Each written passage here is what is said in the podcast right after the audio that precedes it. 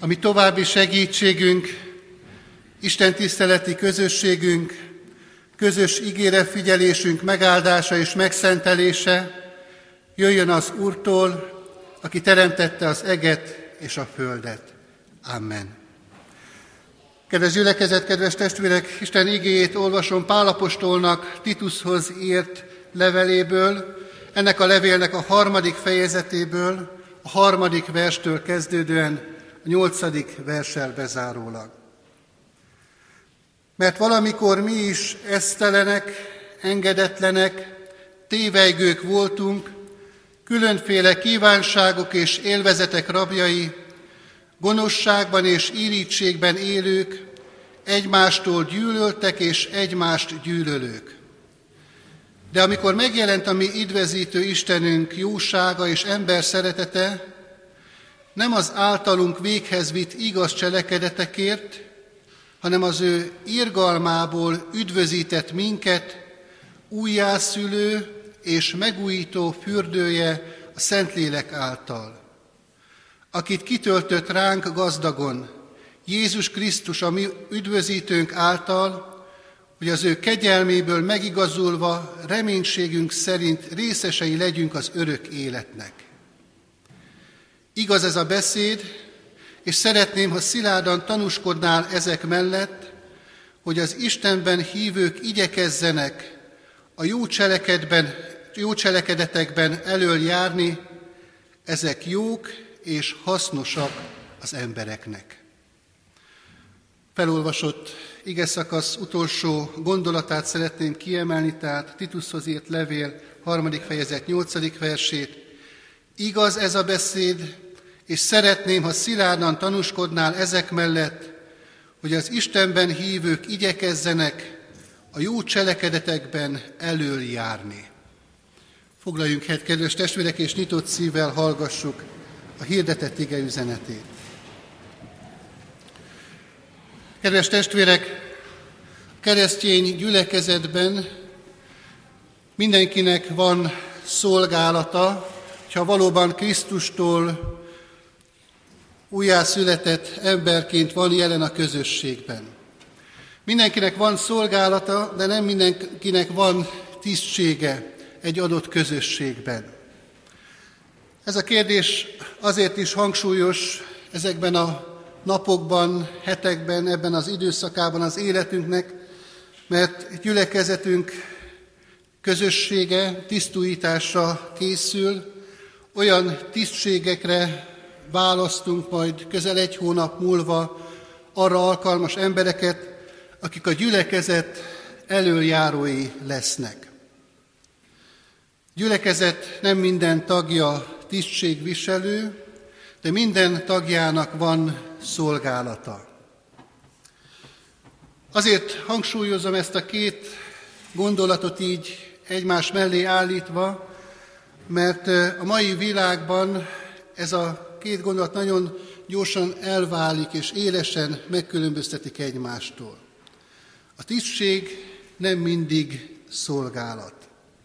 Gondoljunk csak arra, hogy vannak például egy országnak vezetői, miniszterei, és talán többen is tudják azt, hogy ez a szó, ez a latin kifejezés eredendően szolgálatot jelent.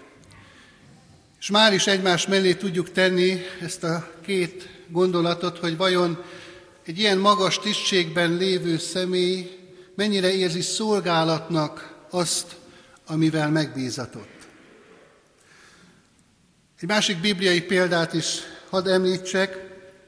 Az apostolok cselekedetéről írott könyv 20. fejezetében arról olvashatunk, hogy Pál apostol Jeruzsálembe készülve elköszön az efézusi presbiterektől, vénektől.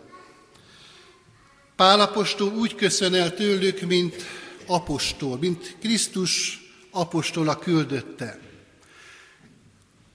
A kereszténység első évtizedeiben ez volt a legmagasabb tisztség. Magas rang volt az is, hogyha valaki diakónusként szolgálhatott egy gyülekezetben, magas, megtisztelt, megbecsült rang volt a presbiteri tisztség is, de az első évtizedekben a legmagasabb tisztség az az apostolság volt. És Pál apostol magát az apostolok közé sorolja. A tisztség nagyobb szolgálattal jár, több felelősséggel, nagyobb fáradtsággal. És Pál apostol, a legmagasabb tisztség viselője, szolgálatként látja a maga apostolságát. Éppen ezért így is fogalmaz ebben a búcsú beszédében, de én mindezekkel nem gondolok, sőt még az életem sem drága, csak hogy elvégezhessem futásomat, és azt a szolgálatot, amelyet az Úr Jézustól azért kaptam, hogy bizonyságot tegyek az Isten kegyelmének evangéliumáról. Kedves testvérek, aki tisztséget kapott, az a szolgálatból is nagyobb részt kapott az Úristentől. Több fáradtsággal és nagyobb felelősséggel. Ugyanakkor mai napi igénk azt mondja, hogy minden keresztény ember elöljáró. Mi azt gondolnánk, hogy csak a tisztséget viselő személyek az elöljárók egy gyülekezet közösségében. Viszont tudnunk, lát, tudnunk és látnunk kell azt, hogy minden kereszténynek, minden gyülekezeti tagnak van szolgálati területe. Mi az a terület, ahol felelősségünk van? Hol kell előjárnunk? Úgy kezdte Pálapostól a nyolcadik verset, igaz ez a beszéd. Gyakori szófordulat ez a pásztori levelekben, ötször vagy hatszor találkozunk ezzel a szó kapcsolatban. Mire vonatkozik ez a megjegyzése az apostolnak? Nyilvánvalóan az előtte leírtakra, az előtte lévő és olvasható versekre, ahol Pálapostól nagyon tömören, összefoglalóan tulajdonképpen a megváltásról tesz bizonyságot. Úgy is mondhatnánk, hogy nagyon tömör evangelizáció az, ami a megelőző versekben olvasható. Mi az az igaz beszéd, amire utal az apostol? Ha figyelmesen hallgattuk ezt a felolvasott szakaszt, akkor talán észre is vettük, talán még új hegyre is szedtük azokat a gondolatokat, amelyek itt olvashatóak voltak. Öt gondolat, öt fontos alappillér, alapeleme a megváltásnak fogalmazódik meg ezekben a versekben. Az első megfogalmazás arra a kérdésre ad feleletet, hogy miért volt szükség a megváltásra. És nagyon röviden Tömören így válaszolhatunk erre a kérdésre, az ember bűnös volt miatt. Az ember elszakadt Istentől, óriási távolság alakult ki az ember bűne miatt, Isten és az ember között. És aztán ennek sokféle következménye, rossz gyümölcse lett, sok mindent föl is sorol itt az apostol, talán csak egyet hadd emeljek ki ezek közül. Azt mondja az apostol, egymástól gyűlöltek, és egymást gyűlölők lettünk. Az Istentől való elszakadásnak ez az egyik rossz, keserű gyümölcse. És még akár hívő emberek között is, hogyha ezen a ponton vizsgálgatjuk magunkat, akkor hamar tetten is érjük magunkat e tekintetben, hogy milyen hamar kezd el mi szívünkben a gyűlölet kialakulni. Gondoljunk csak arra, hogyha valakit látunk az utcán, aki nem úgy van öltözve, ahogy mi azt elvárjuk egy átlagos embertől, egy rendezett életű embertől, akkor már is milyen gondolatok indulnak el a szívünkben. Milyen gondolatok fogalmazódnak meg a fejünkben. És már is csak egy lépésre vagyunk attól, hogy valamiféle rossz érzés, aztán gyűlölet alakuljon ki a szívünkben. De fordítva is igaz. Hányszor és hányszor vesszük azt észre, hogy irritáljuk a környezetünket. Olyannyira, hogy mások már egészen rossz szemmel néznek ránk. Már-már gyűlölet vesz körül minket. Azt mondja Pálapostól, azért volt szükség a megváltásra, mert az ember a bűneset miatt ilyen alaphelyzetbe került. És azt is leírja az apostol, ez a második gondolat, amit itt olvastuk, hogy mi a megváltásunknak a forrása. Megjelent a mi üdvözítő Istenünk jósága és ember szeretete. Ez az üdvösségnek a forrása. Nem az általunk véghez vitt igaz cselekedetekért, hanem az ő irgalmából üdvözített meg minket. Mi ennek a megváltásnak az alapja? Krisztusnak az áldozata, ami egészen világosan ebben a fölolvasott ige szakaszban is elénk tárul, hogy Krisztusnak értünk hozott áldozata az, ami az alapja a mi üdvösségünknek. A keresség sákramentumában és az úrvacsora sákramentumában is ez a gondolat fejeződik ki, szavak nélkül, hogy egy áldozat volt szükséges ahhoz, hogy mi újra kapcsolatba kerülhessünk a mi teremtő Urunkkal. Mik a megváltós, megváltás eszközei? Ez a harmadik kérdés. És itt Pálapostól bizonyságot tesz arról, hogy a keresztség, mint az újjászületés fürdője és a Szentléleknek a megszentelő munkája, az, ami eszköze Istennek, hogy a mi megváltásunkat véghez vigye. És végül arra a kérdésre is választ kapunk, hogy mi a célja a megváltásnak. Az örök élet reménysége. Az, hogy úgy élhetünk-e földi életünk során minden nap, minden pillanatban, hogy tudjuk, hogy nem csak annyi adatik, amit itt a földön élünk, hanem az Isten az ő végtelen szeretetéből az örökké valóságot készítette el számunkra. Tudom, hogy ezek alapvető gondolatok egy keresztény gyülekezetben, hitünk alappillérei ezek, de mégis fontos ezeket újból és újból hangsúlyossá tenni és elismételni. Mert hogy azt mondja a Pálapostól, hogy igaz ez a beszéd. Erről tanúskodj szilárdan, szilárdan, írja Pál Titusnak. Ott a krétaiak között, ott abban a közösségben, ahol vagy. És nagyon érdekes a nyolcadik vers, mert Pálapostól azt mondja, erről tanúskodj a gyülekezetben, a hívők körében. Nem kifelé a világ felé kell csak ezt a gondolatot közvetíteni, ez is egy fontos tevékenység a keresztény ember részéről, ez a missziónknak a lényege tulajdonképpen. De fontos, hogy ez a gondolat bent a gyülekezet közösségében is markánsan megjelenjen. A megváltásnak ezek az alappillérei mindig előttünk legyenek. És miért fontos ez? Azért, mert mindennek gyakorlati következménye van. Azt is mondhatnánk, hogy Pálapostól itt a nyolcadik verset megelőző részben, versekben, ami hitünknek a dogmatikai összefoglalását adja. És a nyolcadik versben pedig következik a gyakorlati része, ami hitünknek az etikai következtetése mindannak, amit Pálapostól korábban megfogalmazott. Mert ezt az öt alappillért követően van egy hatodik fontos elem is, ami hozzátartozik a keresztény ember életéhez. Mert hogyha ez nem következne, akkor a keresztény ember úgy élne ebben a világban, hogy mindezt megismerte, Isten megváltó szeretetét, kegyelmét elfogadja, és vár karbatett kézzel az üdvösség napjára. De ez nem így van.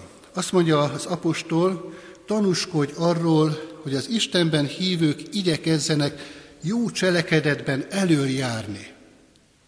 És itt van az a fontos gondolat mai igénkben, ami azt is világossá teszi, hogy minden egyes keresztény embernek, mint előjárónak, hol kell helyt állnia. Mi az a terület, ami rábízatott? Istenben hívők igyekezzenek jó cselekedetekben előjárni. Kedves testvérek, ez azt jelenti, hogy a keresztény ember, a megváltott életű ember nem öncélú életet él. Mai világban ez nagyon magától értetődő lenne, minket körülvevő világ ezt üzeni, ezt súlykolja szüntelenül, hogy élj magadnak, magad ura vagy, csak magaddal foglalkozz. Keresztény ember egészen más látásmóddal bír. Az Isten jósága, kegyelme minket kötelez valamire, mégpedig arra, hogy példaértékű keresztény életet éljünk ebben a világban. Hogyha az Isten szeretetét megtapasztaltam, akkor nem lehet az, hogy abból nem következik egy új életforma, egy egészen másfajta életvitel, mint ami korábban jellemezett engem. Ilyen értelemben minden keresztény elöljáró. Elöljáró a jó cselekedetekben. Szó szerint itt ebben a szakaszban elől állóról van szó, és tudnunk kell azt, hogy közel-keleten, mind a mai napig egy kereskedő az nem úgy próbálja maga portékáját eladni, hogy bent a hűvös boltban várja a vevőket, hogy majd bekopogtatnak hozzá, és megveszik, amit szeretnének, hanem akár a nagy meleg ellenére is kint állnak a boltjuk előtt, és meglehetősen harsányan próbálják kínálni a maguk portékáját, és így fölhívni arra a dologra a figyelmet, amit szeretnének eladni. Itt ebben a szó kapcsolatban is egy ilyen gondolat jelenik meg. A közel-keleti kereskedő embernek ez a sajátos attitűdje, magatartása, hogy elől áll, kiáll a maga üzlete elé, és hirdeti azt, ami megbízatása ebben a világban. Kedves testvérek, keresztény emberként a 21. században is ez a mi küldetésünknek a lényege. Előállni, világ elé állni, és elé élni mindazt, amit Istentől kaptunk. Pálapostolnál nagyon fontos gondolat ez. A pásztori leveleket olvastat, olvasva, tehát a két Timóteusi levelet és a Titushoz írt levelét Pálapostolnak 14-szer használja ezt a kifejezést, hogy a keresztény ember bármilyen rangban, tisztségben legyen is, akár diakónus, akár presbiter, akár csak egyszerű hívő ember. Fontos, hogy példa legyen a körülötte élők előtt. Ez a keresztény élet igazi bizonyítéka. Kedves testvérek, fontos itt különbséget tennünk ugyanakkor, hogy nem emiatt lesz üdvösségünk, mert jót cselekszünk, hanem a mi üdvösségünknek lesz a következménye a jónak a cselekvése. Mert hogyha egyszer megtapasztaltuk az Isten kegyelmét és szeretetét, akkor nem tehetjük azt, hogy, hogy nem teszünk jót másokkal, hiszen velünk is jót tett a mindenség ura. Nem az alapja az üdvösségnek a jó cselekedet, hanem a gyümölcse. Egy egyszerű példát említve, hadd mondjam azt, ugye már túl vagyunk a nyári hőségen, éppen talán a mai nappal véget ért a vénasszonyok nyara is, de hogyha visszaemlékszünk arra az időszakára az esztendőnek, amikor olyan közel 40 fok körüli hőmérséklet volt, akkor ha volt a közelünkben hőmérő, akkor bizonyára észrevettük, hogy a higany szál egészen majdnem a 40-es értékig kúszik föl, mert hogy nagy volt a meleg, a kánikula. De nem azért volt meleg, mert a higany olyan magasra szökött a hőmérőben, hanem fordítva. A hőmérő azért mutatott olyan magas értéket, mert nagy meleg volt. Nem tudom, értjük -e ezt a gondolatot.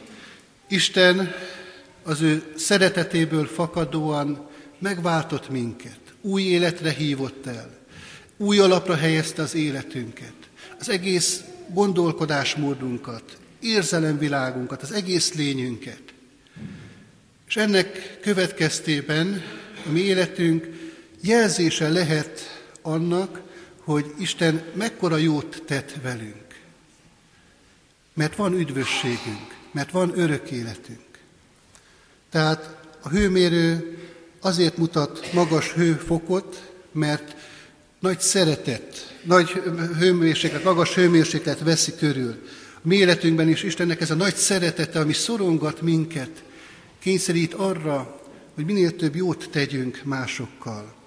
A keresztény élet hőfoka úgy mérhető meg, hogy mennyi jót teszünk a mi környezetünkben.